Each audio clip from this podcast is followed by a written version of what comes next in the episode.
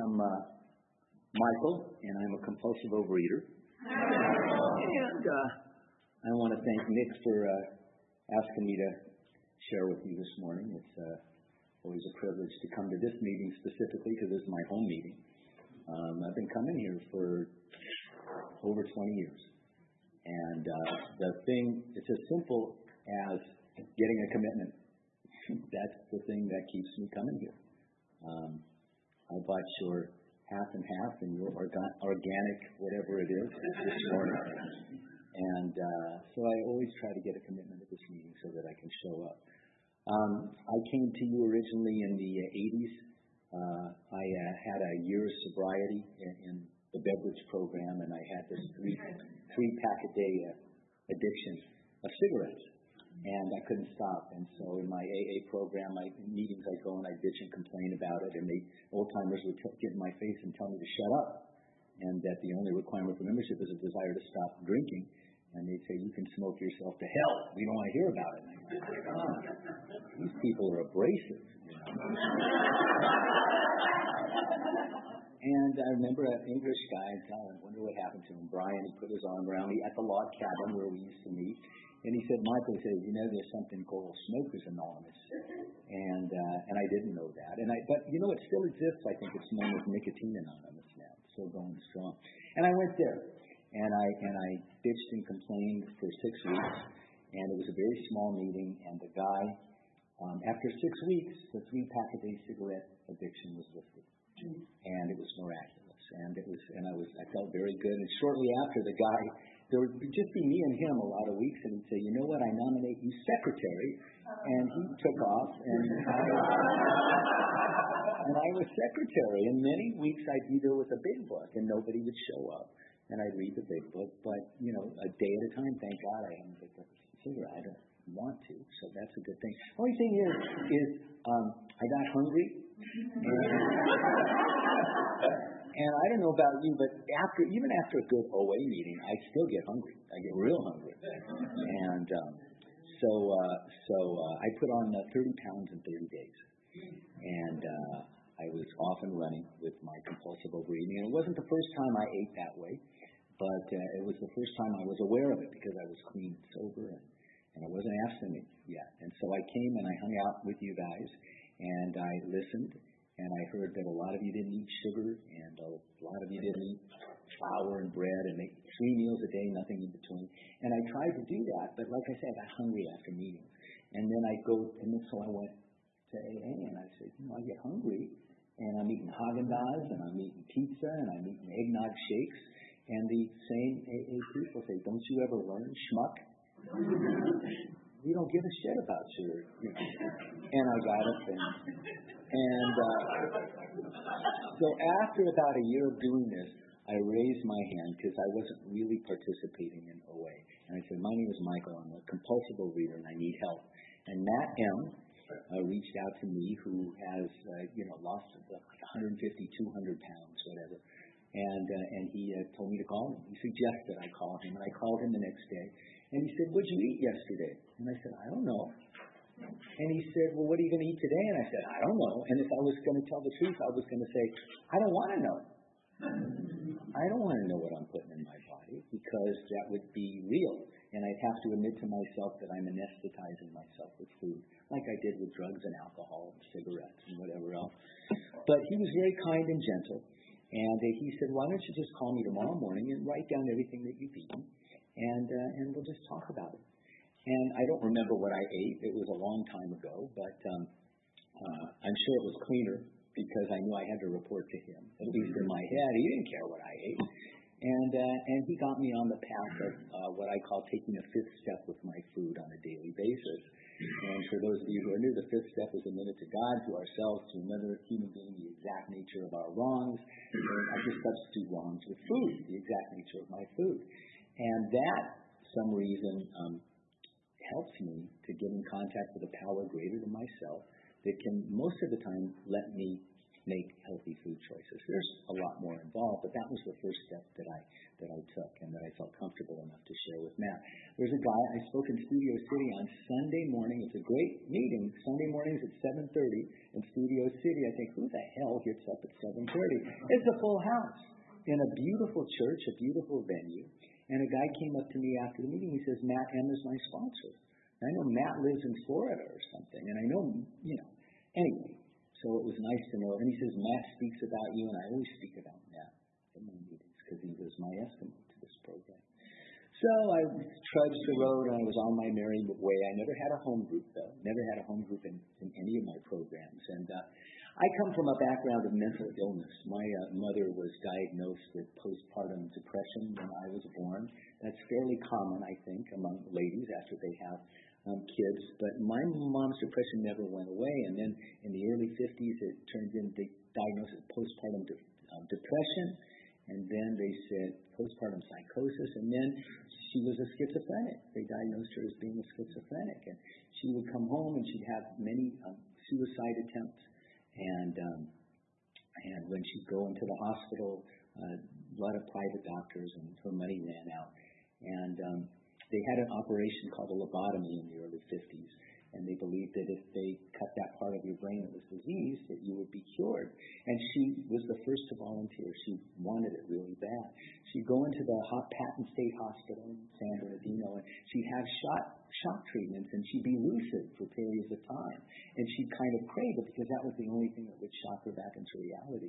So she had the lobotomy, and um, um, it didn't make her any better. It didn't make her any worse. But um, so she continued to uh, just kind of, we go visit her in the hospital, and sometimes she'd be lucid, and she'd say, Michael, I want to come home and take care of you. And then other times she'd just be like catatonic, and she'd be violent, and she'd slap my father across the face. And it's just very kind of confusing for a kid, you know, and scary. And the nature of my disease, and I understand, I hear from the podium compulsive overeaters that have father knows best existences, but they're just as scared as I am. I think it's the nature of the disease. And the danger of me sort of using that history to, it makes me sort of a victim in a way. And, uh, and I know it, it, it didn't make me a compulsive overeater. I mean, there are people probably that had that in their family that didn't choose to anesthetize themselves for food. So anyway, the, the, the, the thing I'm trying to get at is she keeled over from a heart attack in her early 40s in the uh, uh, Camarillo State Hospital, going to get a pack of cigarettes. And she died. And uh, and needless to say, I was a little scared and a little resentful. And when I was going to Hebrew school with Jack, and we were learning, I went to Hebrew school with Jack a long time ago, and um, we were learning about God, and God that didn't mean anything to me. You know, it meant that I was going to get bar mitzvah because my father wanted me to get bar mitzvah because he wasn't bar mitzvah. But I had no idea what my religion, what a higher power was. But being a father now of four children and a grandchild, a 10 month old grandchild, um, I know what it means to uh, to uh, want your kid to uh, be close to higher power and not to suffer. And I think that's what my dad was doing. You know, he didn't, I don't think he understood it any more than I did. He died of cirrhosis of the liver in his late 50s, and his dad died of cirrhosis of the liver. So, I mean, my family is just surrounded by the disease. My uncle Danny, my dad's brother, in the early 60s decided to come out of the closet and tell everybody that he was gay and that he was living with a man. And everybody knew that he was gay. but for some reason, when he decided to come out with it, uh, nobody wanted to accept it. And it, he was devastated, and it wasn't fashionable to do that in the early 60s. So uh, I remember he had a suicide attempt, and on Hayworth, which is where my son is living, it's a street. He took me in a room and he started to cry, and I must have been about 11 years old. He said, "Michael, nobody understands in our family.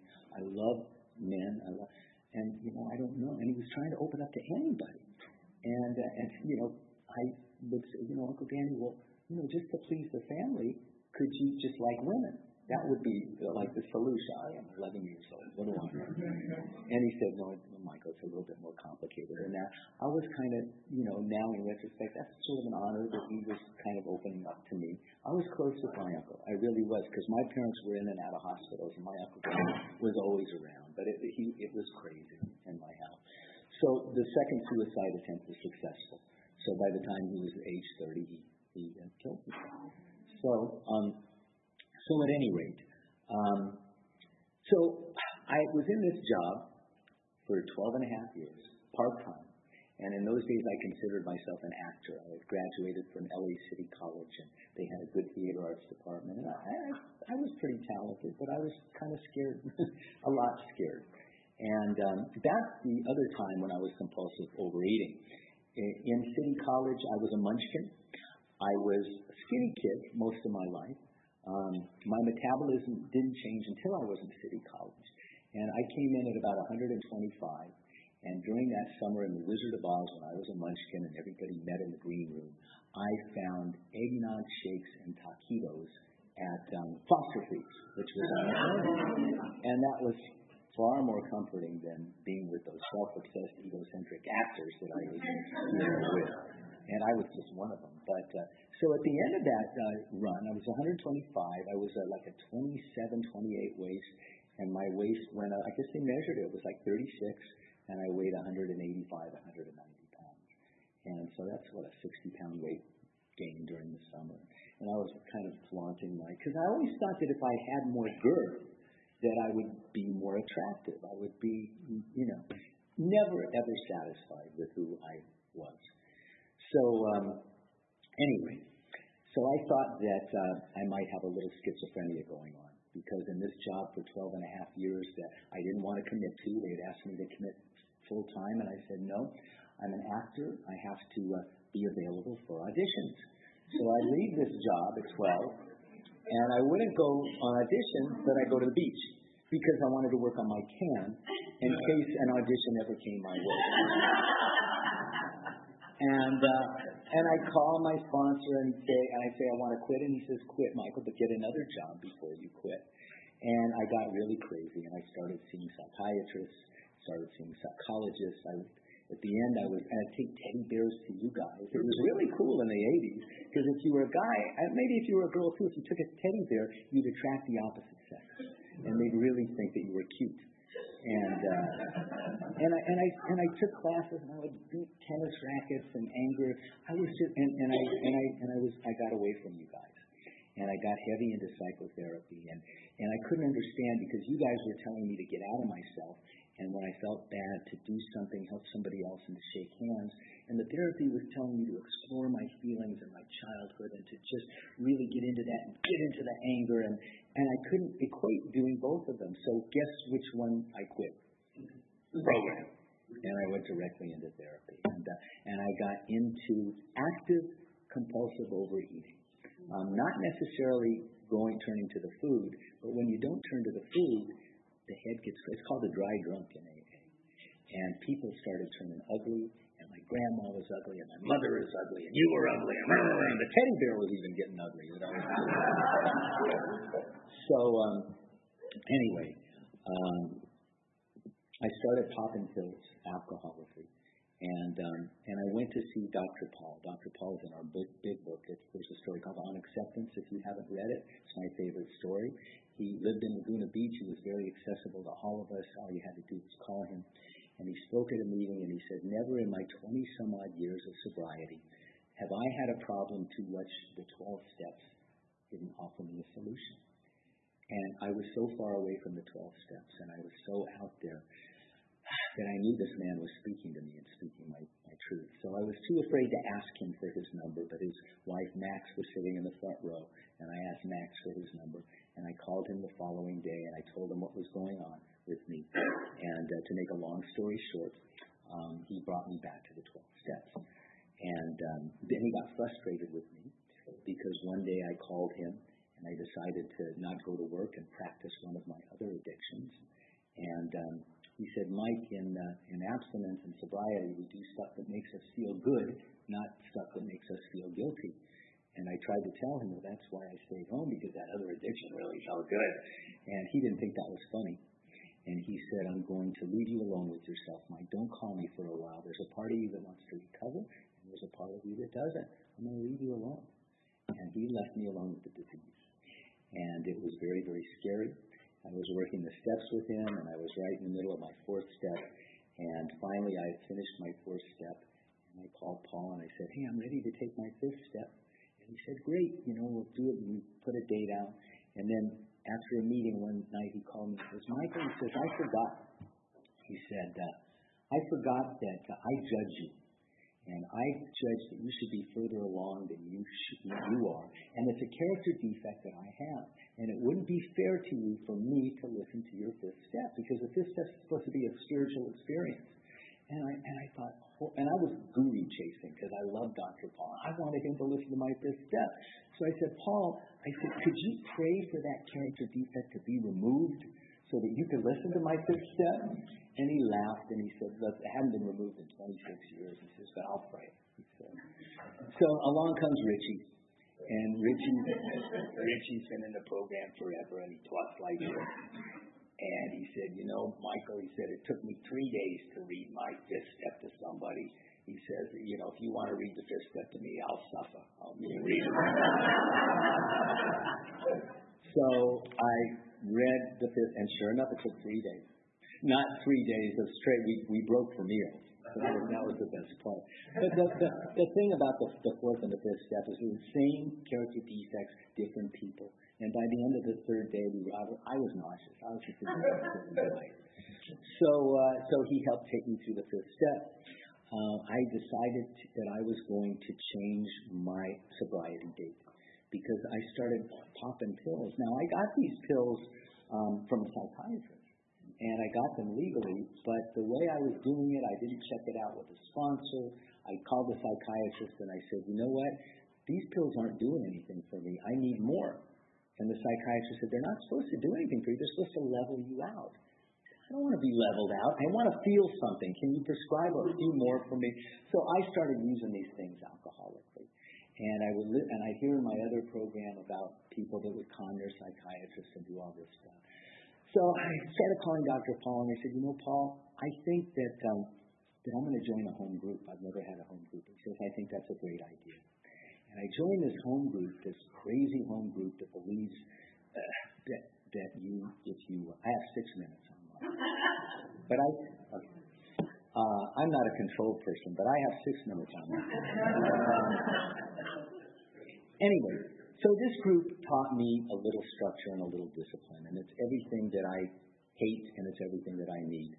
And they taught me that if you're going to go to a meeting, you get a commitment at a meeting.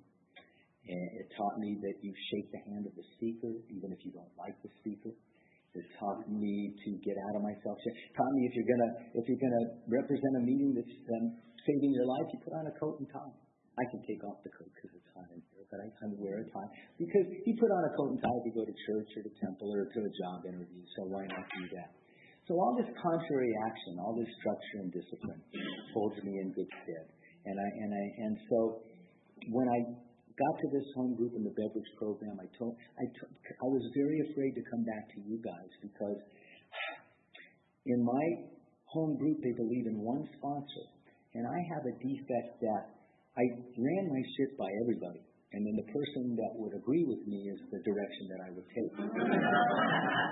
And that's why strong sponsorship is so important to me. And so when I went to my other sponsor and I said, you know, I, I want to go to OA and I'm going to need a sponsor, and I knew he was going to tell me not to do it, he said, go ahead, kid, because he's not a compulsive overeater. And so I came to you and I got Richie as a sponsor and I started calling on my food on a consistent basis and taking a little mini inventory and things got kind of good. And the things that are really good for me is because I get complacent and I start to look for my answers in other places because I have the practice of um, getting commitments at meetings and it gets me tethered to the program because I have the discipline of calling my sponsor whether he wants me to or not on a daily basis. Talk about not only the exact nature of my food, but the exact nature of the mishigas, the craziness that's going on, on in my head on a daily basis. It purges it and it allows a higher power to come in and replace all that craziness with patience, tolerance, kindness, love, all the stuff that we learn in the program. Um, it's a little bit easier to do it with you guys than it is with my family. Um, and uh, that's okay because it, Dr. Paul's story, it says you think that, you know, it would be just the opposite. But, uh, but family is, is tough. Um, but um, I uh, I married the girl that uh, that I was going with for ten years because I didn't want to commit to her because I had a previous marriage that was not successful. And the fact is, I was scared to commit. And uh, she was, I was lucky enough that she stuck around. And we started having kids.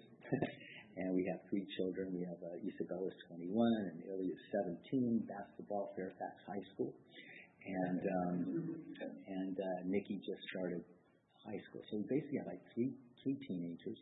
I have a son, uh, Sean, from a previous marriage, who was told by a psychiatrist uh, about seven years ago that he was bipolar. He had been in several mental institutions, and that uh, when I met with the psychiatrist and Sean and told the psychiatrist my story because I wanted Sean to get sober so badly. Sean, I had no power to, to get Sean sober, but the shrink had power. And so the shrink turned to Sean and said, Sean, why don't you try what your dad is doing? It might save you some grief.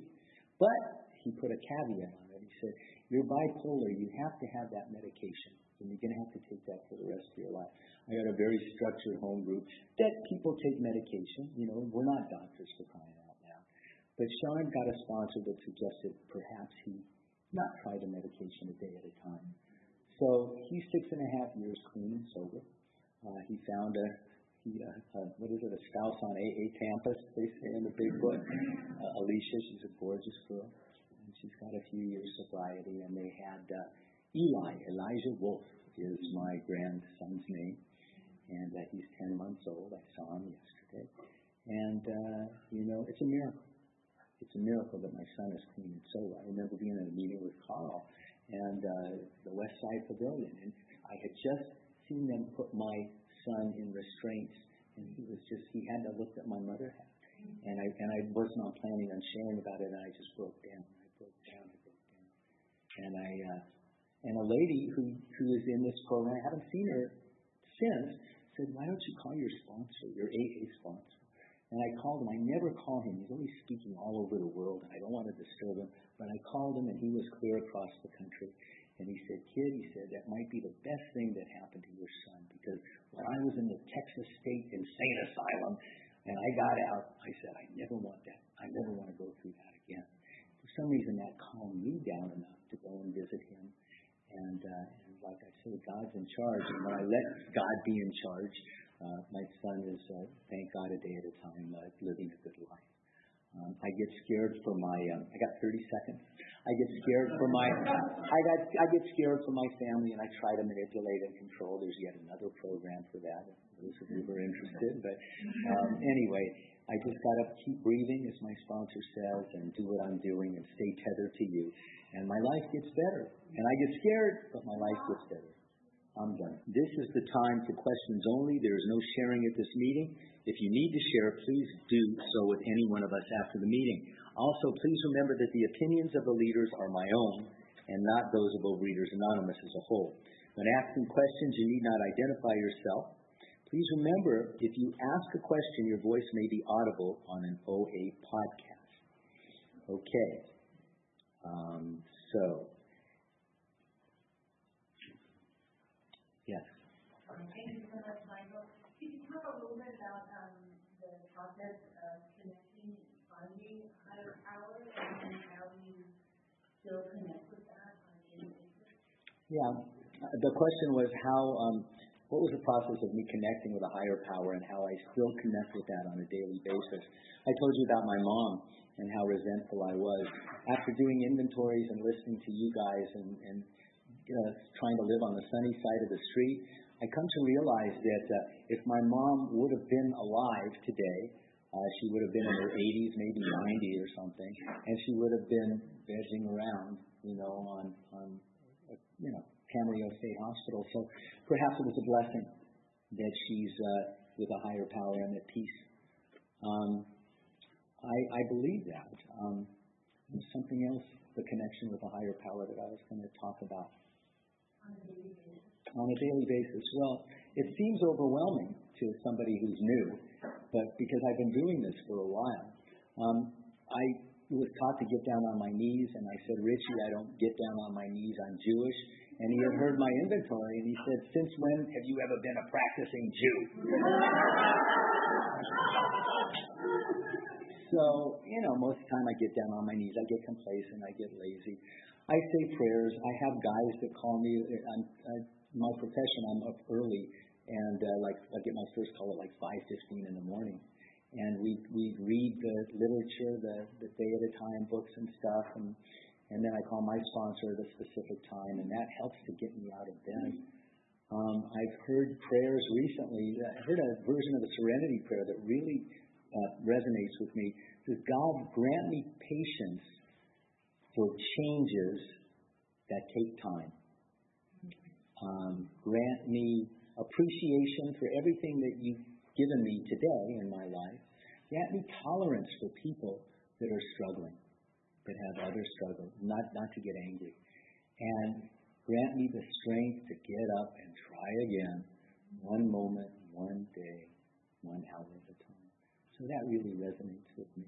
Another version of the serenity prayer God, grant me the serenity for an organized life, because I'm pretty disorganized, with leisure time, the courage to change my habits to ensure these joys, and the wisdom to be flexible. So when I'm not doing it perfectly, not to dish it out. All kinds of gems like that that I pick up at meetings and from you guys. Um, I mean, God, at the end of the day, uh, Yahoo and Three Gratefuls. Okay, um, I, the end of my inventory, I, I, I kind of I don't force myself anymore, but it, I'm used to seeing the negative. Um, but there's always something, at least one thing that's outstanding that happens in my life, and there's three things that I'm grateful for usually. And I try to be diverse because I'm grateful for my survival, my abstinence, my family. but I got a guy that I sponsor that always can sees things and, and is original and stuff, so he helps me be original. So those are just a few things. Yeah, and there's more, but uh, but that helps. Yes. Thank you for your share. How do you balance the father, worker, person who has to, you know, be involved in many programs? How do you balance? I'm going to go to the big book. You only have, you only have a Japanese to Are you serious? Yeah. All right. Um, all right, so I'm going to paraphrase. Page 87, I looked at it last night at, at a meeting. And it says, when we're agitated or upset, says we, um, we, says it's so good in the big book. We pause when, oh, here it is. Thank you. Page 87. I need to memorize this. Okay. As we go through the day, we pause when agitated or doubtful and ask for the right thought or action. We constantly remind ourselves that we are no longer running the show, humbly saying to ourselves many times each day, Thy will be done. We are then in much less danger of excitement, fear, anger, worry, self pity, or foolish decisions. We become much more efficient. We do not tire so easily, for we are not burning up energy foolishly as we did when we were trying to arrange life to suit ourselves. So, if I turn it over to a higher power, I don't get as crazy. I make lists. Sometimes I go to my sponsor. But on the top of my list, I always put 4 HP. And I ultimately I turn it over to God and I breathe and I realize I'm not running the show. Because when I think I am, I get scared. But and God shows me I'm not because look at my life. I mean my life is great. It's rich and full. And I don't have to be scared. And that's a choice also that I have. I don't have to be scared. Or if I am, I'll tell my sponsor and ask for courage and stuff. Thank you for this. Uh, yes. Hi, thank you so much for your share. Could you talk about some of the amends you've had to make? First one that comes to mind is Uncle Maury. Uh, Uncle Maury, when I was 16 years old, I had my uh, first job at McDonald's, and I helped finance my Volkswagen, my 63 Volkswagen, and I started stealing money from the register. And, uh, and I was caught. And the manager took me in and he said, You're stealing. And my first thing, No, I'm not. I didn't do it. He says, Michael, let me tell you how you did it. He said, He put a paper bag and he showed me that I was busted and I and I didn't know who to go to or where to go to. And and I came clean the next day. I said I did it. I said I, I don't know why I did it. And he says, well, we don't know why you do things like that. He said, I'm going to give you a week to get another job, and I'm not going to tell your uncle. I'm not going to tell my my cousins were working there too. And so the next day I go in, and my name is crossed off the wall. And it turns in that my uncle's son came in, and one of the managers told him that I had stolen money. And I just, it was horrible. And it must have been for 20 years. I would see my uncle Maury at places, and I'd run. I couldn't, I couldn't look him in the eye. And when I first came to you guys, I knew about the ninth step. Not supposed to do a ninth step without your sponsor's help, but I, I didn't care. I couldn't stand the, the, the guilt that I felt with my Uncle Maury. And I went to him and I said, Uncle Maury, you know I'm a compulsive eater. I'm an alcoholic. He says, what? I go, no, and then part of the program is you have to remember when I stole the money. He says, well, yeah, I kind of remember that. I'm so sorry. I lived for years and I was afraid of you and I couldn't. Uh, he says, Michael, don't worry about it. He says, kids do stuff like that. And my Uncle Maury lived to be in his 90s and stuff. And we were very close, and we took my kids to visit him, and we went to movies, and we went, and it was just that that was probably, I mean, is worth more to me than if I paid back hundreds of thousands of dollars. I go to something called finance class as well, and uh, my wife and I go together, and we're financially live within our means, and we paid back some student loans and, and old credit cards that, you know, and that's kind of making financial amends. So, uh, yeah, so those are a couple of ways that I've made them. Yes. So um, I just want to understand, with your son, um, was able to stop taking medication Mm-hmm. She said my son was able to stop taking medication because he went into program, and I said yes. yes, ma'am.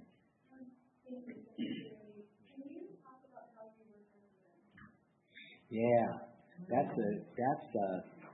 I get angry a lot, and, and my wife is the. Oh, I'm sorry. How do I deal with resentment? How do I deal with resentment? Um, not very well. Um, sometimes I, I, it feels like I take like two steps forward and one step back, and sometimes like one step forward and two steps back. But um, I, um, well, in the big book, I think I have this memorized. Though. It talks about whenever I'm fearful or resentful or guilty, whatever's going on, it says immediately ask God to remove it. Ask God for help. I don't think about God when I'm resentful. I'm thinking about me or the person that I'm pissed off at. Then it says immediately talk to somebody, call somebody. Um, if I'm in the middle of a school day and the class is coming in and I'm, I'm fearful or something, I'll call. Usually I call my sponsor and he's not going to answer, but I know his machine is on and I'll say, you know what? I'm really afraid. I got the sixth grade class coming in, and they just they're pissing me off, and they've got attitudes, and I know it's me. I know it's my attitude and whatever, but I just got to give it to you and God and your machine. And then I'll hang up the phone, and then it says make amends if you have to. Well, thank God that I haven't had to make amends yet. And then it says resolutely turn to somebody that you can help. My class is coming in. I'm a teacher, so I'm of service to those kids.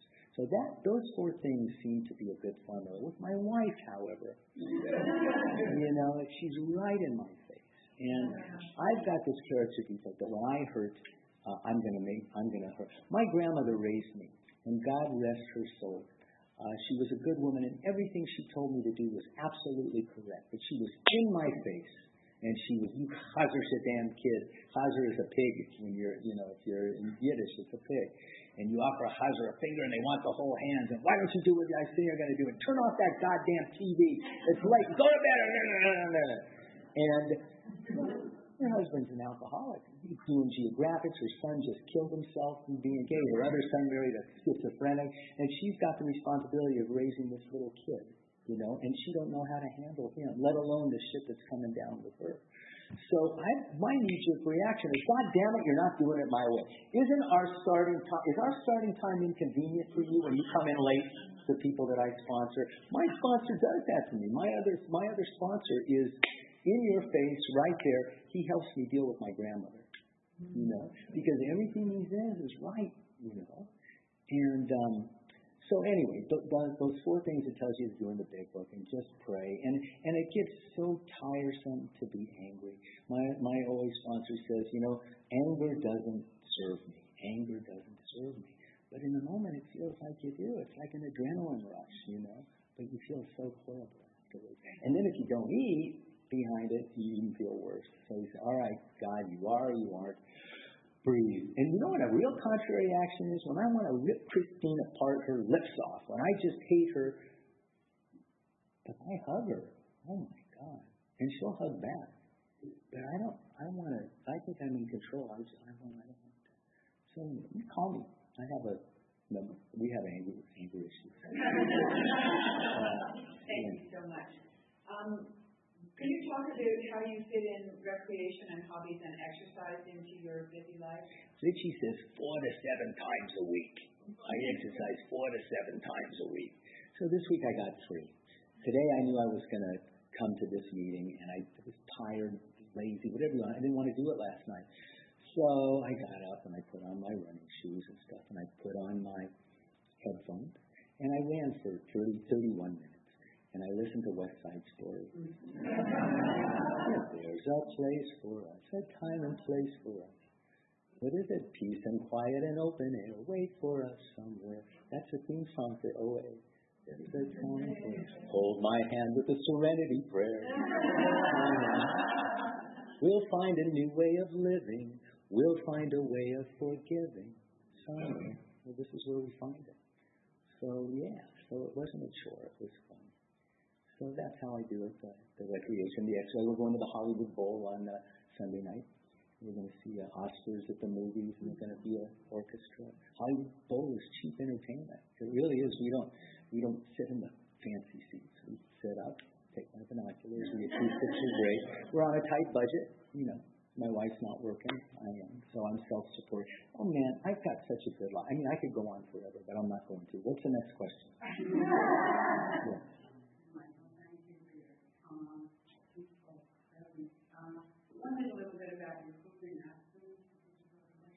Yeah, you know, I gained uh, a few years ago. I gained, started to gain my weight back, and I only knew it because my cholesterol went up uh, to 250, and that's rather high. And I was committing my food, and I was going to In-N-Out Burger a lot and getting it protein style because I didn't have the funds, so you know, it's not so many calories. But I was doing that maybe like five, six, seven times a week.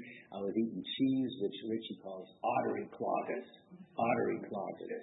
And um, so when my cholesterol went way up, um, I called uh, Richie, and uh, he told me about uh, a food plan that he was on, which was a little bit more structured. We all know fruits and vegetables and all that good stuff, and um, and so it was like more balanced. And he said, and get more exercise. He said four to seven times a week.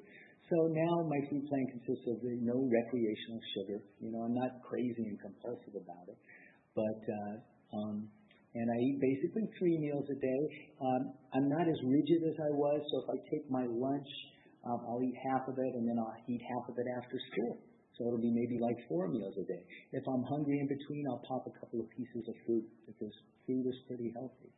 Um, so that's basically what it is. I I feel almost like I'm blasphemy, but the other night I went to Tito's Tacos, and I had two. Now some of you will say, "Oh, I can't do that, and I can't eat like a gentleman and stuff."